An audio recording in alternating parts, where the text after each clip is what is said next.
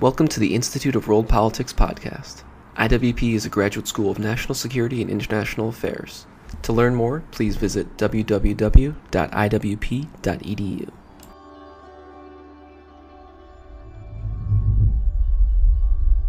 Thank you for attending this lecture at the Institute of World Politics.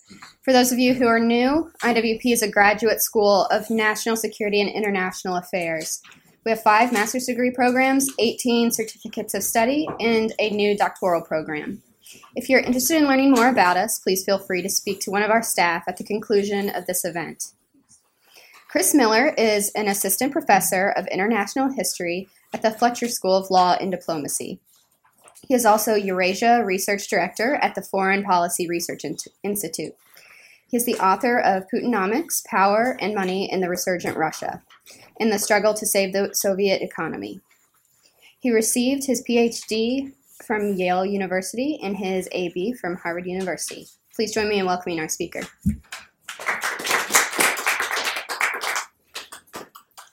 Well, thank you very much for the introduction. It's a, a fun time to talk about Russia, not only because obviously Washington, D.C., and the United States as a whole is obsessed with Russia for a variety of reasons, but also for those of you who follow Russian politics itself. It's a big week in Russia. We have the Russian presidential election coming up in just a couple of days, where Vladimir Putin will be reelected to a fourth term as president, giving him probably six more years, if not longer, after that, at the helm of Russian politics. And one of the questions that it poses, and it's a question I'd like to pose to you today and suggest a couple of potential answers, is how has he managed to do it? How is it that Putin has managed to retain power over nearly two decades, despite a wide array of challenges to his rule, both foreign and domestic, and not least economic shocks. And what I'd like to do today is discuss some of the economic shocks that Putin has faced over the course of the last 20 years uh, to explain how, the strategies he's employed to deal with these economic shocks, and to suggest, I think, that his economic strategy explains much of why he's been able to retain power at home and to deploy it to some effect abroad, despite an economic environment that in recent years has been far from favorable. So that is my task today, and the question I'll pose over the next half an hour is how, despite this economic environment that has been very unfavorable for Russia, nonetheless, Putin has been able uh, to not only continue ruling Russia, but also uh, playing an ever larger role in European and then uh, most recently Middle Eastern politics. So, how has this happened? How has he done it? Uh, the, this is based off my new book, Putinomics How Putin Survived Sanctions. The oil price crash is the topic uh, for today. And what I'd like to do is set up a dilemma for you, which I think is more of a puzzle than we often think, and then to try to pose some answers to, uh, to that dilemma. So, first off, a couple of facts to orient our discussion that I think won't be a surprise to anyone, but it's worth noting that just four years ago, many people thought that Russia was on the brink of an economic and indeed a political crisis. So in January 2014, oil prices were above $100 a barrel. By the end of that year, they were at half that price, and they've been trading in the roughly $50 a barrel range, plus or minus a bit, for the past three years. So Russia's major export oil. It trades at half the price it used to, and many of Russia's gas contracts remain linked to the oil price, so gas exports as well uh, have fallen very sharply in price. And so, an economy as dependent on uh, commodity exports as is Russia, this is a very serious shock.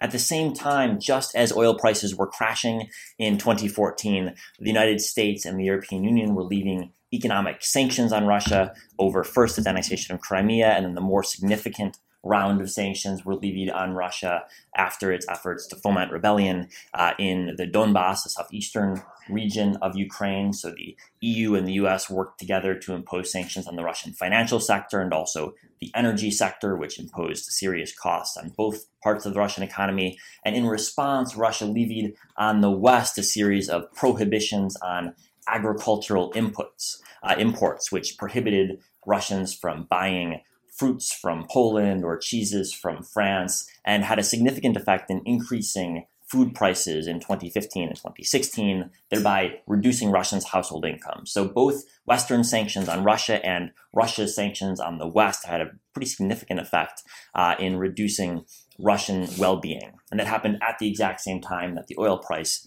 was crashing.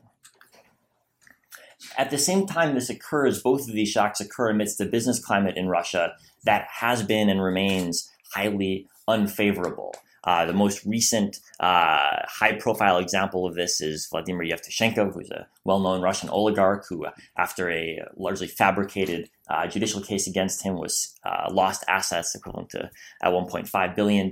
He was uh, he got in a dispute with Igor Sechin, who is, by some accounts, the second most powerful person in Russia, the CEO of Rosneft, who was able to pull various judicial strings uh, in Russia to create a fabricated court case uh, and then steal assets from Mr. Yevtushenkov. And the effect of this case and many, many others like it have been to dissuade business people in Russia from investing. So the wealthiest Russians keep much of their money abroad because they deem it safer to save money abroad and also to invest abroad. So as Russia has faced these two short-term shocks of oil price crashes and sanctions, it faces this longer issue of its business climate, which remains uh, mediocre at best. It's far from attractive for either Russians or foreigners to invest there.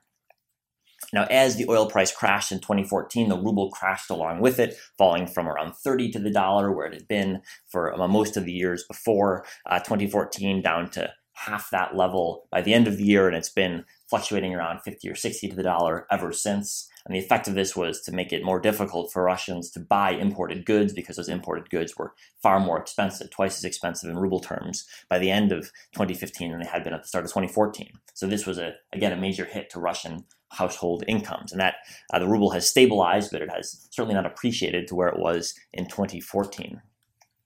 And as a result of these shocks, Russian GDP in 2015 and into 2016 uh, was declining. The Russian economy shrank in 2015 and was basically stagnant in 2016, only in 2017 as it returned finally to economic growth, although it's worth noting that the Russian growth rate at around 2% uh, a year in 2017 is far from rapid for an economy as poor as Russia's. Russia remains far poorer than most uh, developed economies in Europe or the United States. It ought to be growing far more rapidly than it is now. So it's a success story of a sort that growth is back, but it's growth that is far less impressive than Russia ought to be able to accomplish. And most uh, economists who study Russia believe that barring a significant increase in oil prices, Russian growth is unlikely to exceed around 2% for the foreseeable future. So we've got Russia significantly underperforming other comparable countries. If you look at other countries in Eastern Europe, for example, from Poland to Romania, there are economies are growing far more rapidly than Russia. So this is a success story, but only to a certain extent in terms of the return of economic growth. Now, although the economy is growing again, household incomes uh, are actually still suffering. So this is a chart of real wages, inflation adjusted wages. 100 uh, implies no growth compared to the same period of the previous year. Any number below 100 implies that percentage decline. Above 100 uh, implies an increase. And as you can see, real wages declined remarkably uh, in 2015 in particular, and they're only now beginning to uh, grow again after the crisis. So in 2015, real wages were declining by nearly 10% a year. By comparison, that's far more significant uh, by almost an order of magnitude than the decline of US real wages after the 2008 financial crisis. So this is a very serious uh, hit to the average Russian's household income, far more significant in percentage terms than Americans suffered in 2008 or indeed almost any country in Europe. So the magnitude is really quite striking. But despite this, we see uh, Putin as in control of the political system as ever before. And this is visible not only in the polling data about his approval ratings, which remain basically unchanged. He's hovering somewhere around 70 or 80%, depending on how you calculate and how much you adjust for uh, potential inaccuracy in the polling data. And also at the elite level in Russian elite politics, there's no evidence that Putin's ability to balance the different elite groups within the Kremlin is degraded at all compared to five years ago or 10 years ago. It's obviously much more opaque to understand elite politics, but there's no real evidence that he's having a harder time balancing uh, despite the economic crisis than he was before the economic crisis. So, on the one hand, you have a very adverse economic situation. On the other hand, you have a politician who manages to have emerged from the crisis apparently unscathed, that there isn't much evidence that the economic crisis has challenged Putin uh, politically. Maybe it will in the future, but it certainly hasn't yet. And so he's going to coast to reelection uh, in just several days with probably 70% of the vote share, maybe higher. Obviously, it's a election without real opposition candidates, so it's only reflective of the Kremlin's ability to manage the electoral process. But nonetheless, I think uh, their ability to manage that suggests that indeed he is in control of the political system. The economic crisis hasn't yet knocked him off track. So the question for us as analysts trying to understand Russian politics is how was this possible? Because if I'd asked you or you'd asked me to imagine a country five years ago and then said the country was going to experience a terrible economic crisis where the average person's wage would decline by 10% in a single year, you or I would have both said, I suspect in that country the leadership will get less popular. And indeed, the leader himself might be forced out of office. But in Russia, that hasn't happened. And so our task is to explain well, why is that? What makes the Russian context unique? And what I'd like to propose to you is that there are a number of reasons why. One is Putin's control of the media, which lets him shape uh, the political debate in the system. Two is his ability to lock up opposition candidates, which he's used to great effect. But an important aspect in understanding Putin's political longevity is his economic policy. And in my study of uh, Putin's economic policy, it strikes me that there are three pillars of Putinomics which are crucial to understanding how Putin has wielded power within Russia and the uh, success that he's had in doing so. So, the first pillar of Putinomics is sound macroeconomic management. What I mean by that is that the Russian government has very effectively ensured that Russia, despite oil price crashes, despite the vagaries of international commodity markets, has done everything in its power and has very successfully been able to manage Russian macroeconomics to retain stability. And so, for example, if you were to read the annual IMF reports on Russian economic management, the IMF would say, in macroeconomic policy terms, the Russian government does almost everything right. It's doing a very good job in macroeconomic management. And it seems to me that's crucial to understanding part of Putin's success. A second pillar of Putinomics is to strategically use social services to win the support of influential groups. And the best example of this is pensions.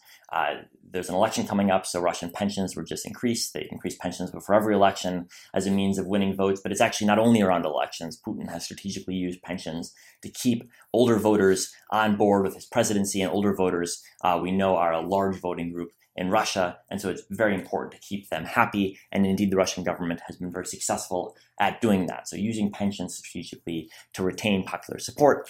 And third, to realize that despite uh, despite our common uh, discussion of the similarities between Russia today and the Soviet Union of 25 years ago, and of course there are similarities in domestic politics and foreign policy. It's also crucial to realize that in economic terms, there's one big difference, which is that unlike in the Soviet Union, despite all the mistakes that the Russian government makes, they've gotten one thing right, which is to keep a private sector that is able to uh, operate more or less efficiently with a fair amount of corruption, of course, but not a lot more corruption than you get in other countries in the region or other emerging markets. So there is a private sector. It faces some challenges, but broadly speaking, it's able to work. And so in the industries that are not dominated by the governments, the energy industry is a separate issue, but industries like supermarkets or tourism, industries that have not been uh, gotten the attraction of, of the Kremlin's political management. The private sector functions reasonably well, and it's able to manage uh, its operations and improve productivity over time. And that's crucial to differentiating what Russia is doing correctly today that the Soviet Union did not do correctly in 1991 when it collapsed. It's absolutely important for understanding the differences.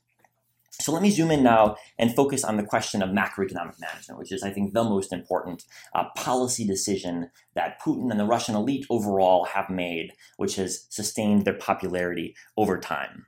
So what's important to realize, I think, is that the Russian government has learned over time and improved its macroeconomic management over time. And the key, uh, the key change here is between the response to the 2008 crisis and the response to the 2014 crisis. In both years, oil prices collapsed, but the Russian government responded differently. And it's worth studying that difference. Here's a chart of, of, a chart of oil and gas as a share of overall government revenue. It'll come as no surprise to anyone that Russia, as one of the world's largest oil exporters, uh, relies very heavily for taxing oil exports for its government revenue. Around half of government revenue comes from the oil and gas industry. But what the Russians did, to their credit, in the 2000s when oil prices were high, is they saved a lot of their their oil export revenue. So rather than spending it all on immediate political priorities, and of course there were many lobby groups from various parts of the Russian political system that were demanding spending on various issues, the Russian government saved lots and lots of money in the 2000s. Up to nearly $700 billion were saved before the 2008 crash. And the savings meant that when oil prices did decline, and of course, oil prices are something that the Russian government does not control, the Russians had the resources with which to respond. So you see a very sharp decline in Russian foreign exchange reserves in 2008 and 2009. That was the first oil price crash that they dealt with. And then more recently in 2014 and 2015, you also have a less sharp, but nonetheless significant decline in foreign exchange reserves. So saving money when times were good to spend it when times are bad was a very sensible policy, and it helped Putin ensure a more stable macroeconomic situation. Now, the Russian government can't control the fact that when oil prices decline, Russian GDP declines, and when oil prices rise, Russian GDP rises. That's just a reality of being an oil exporter. The same is true of Saudi Arabia, the same is true of Azerbaijan, the same is true of Kuwait. If you've got a lot of oil, you're going to be uh, chained to oil price cycles. That's a reality that they have to deal with.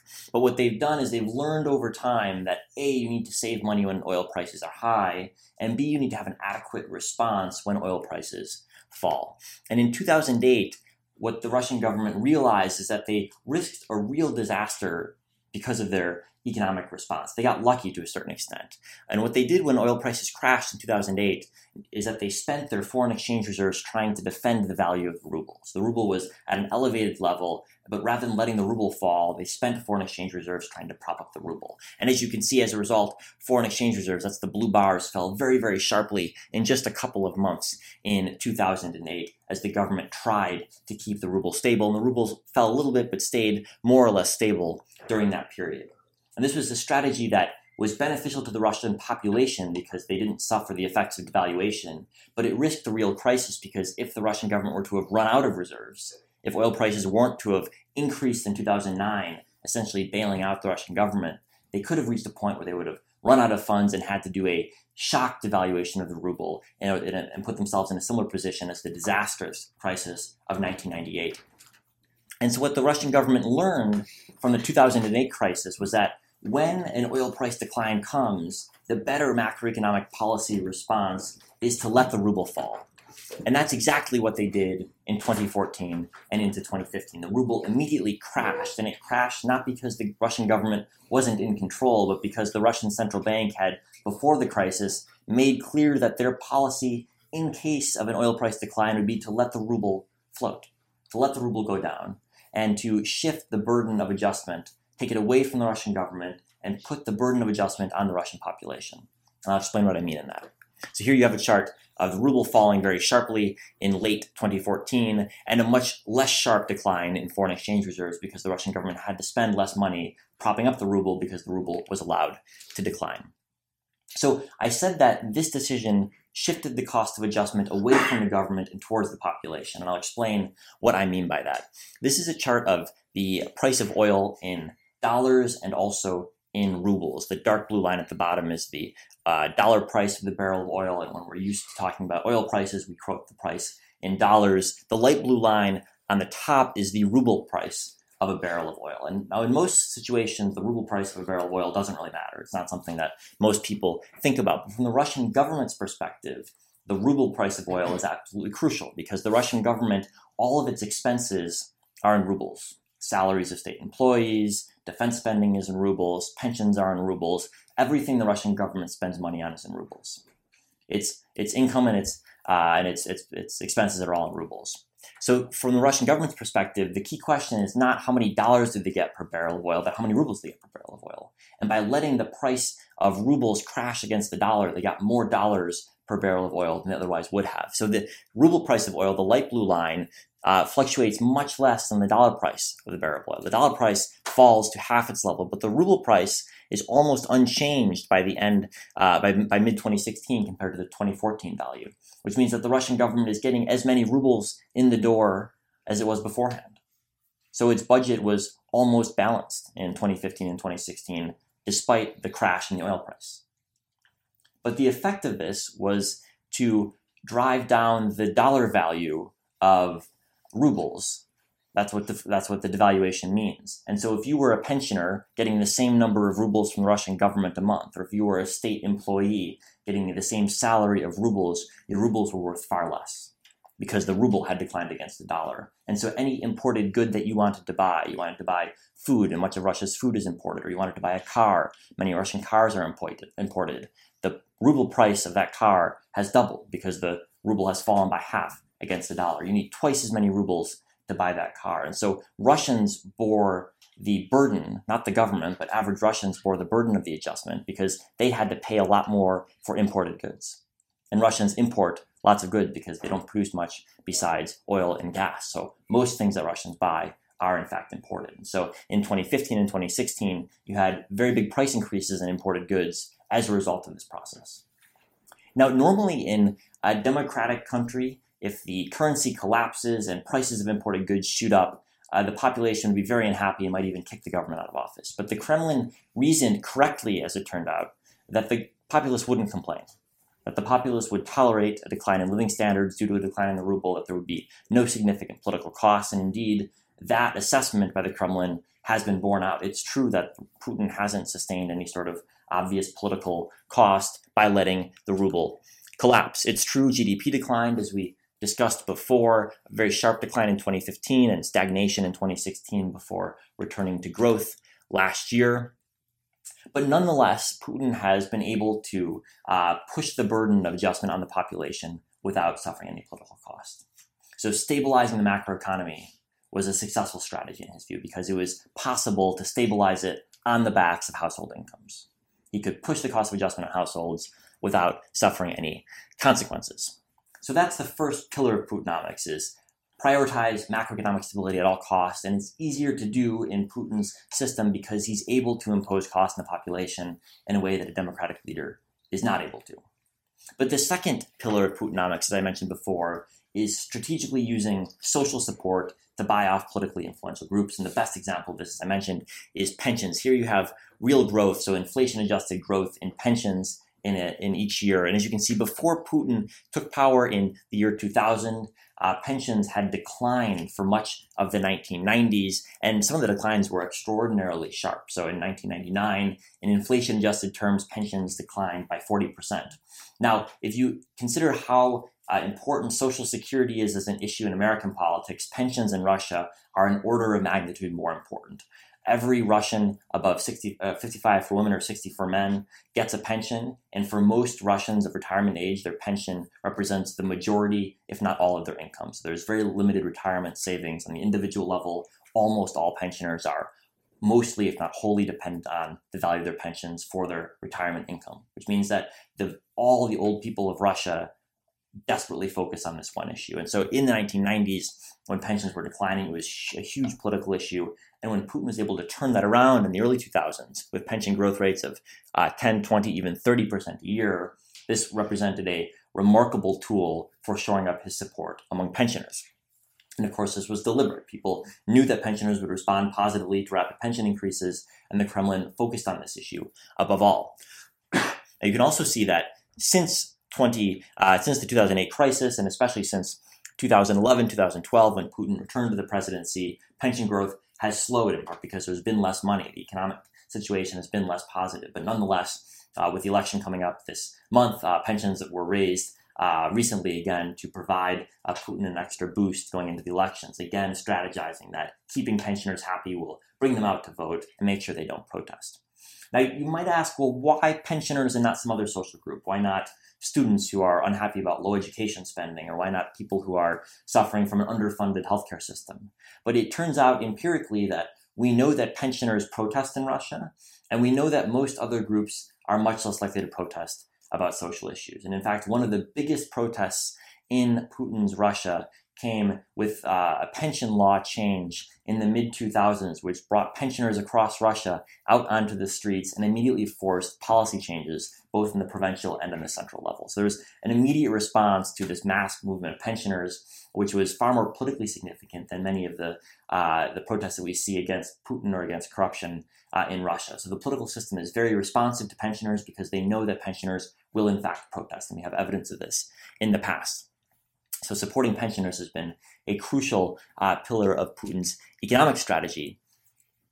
And it's worth noting that it's not that Putin has been, or the Kremlin in general, has been funding social programs across the board. Quite the contrary. Russia's health spending as a share of GDP is relatively low, lower than Slovenia, Czechoslovakia, Hungary, Turkey. Uh, it's slightly higher than Turkey, although I don't know it's a country that Russians would want to compare themselves with on the healthcare front.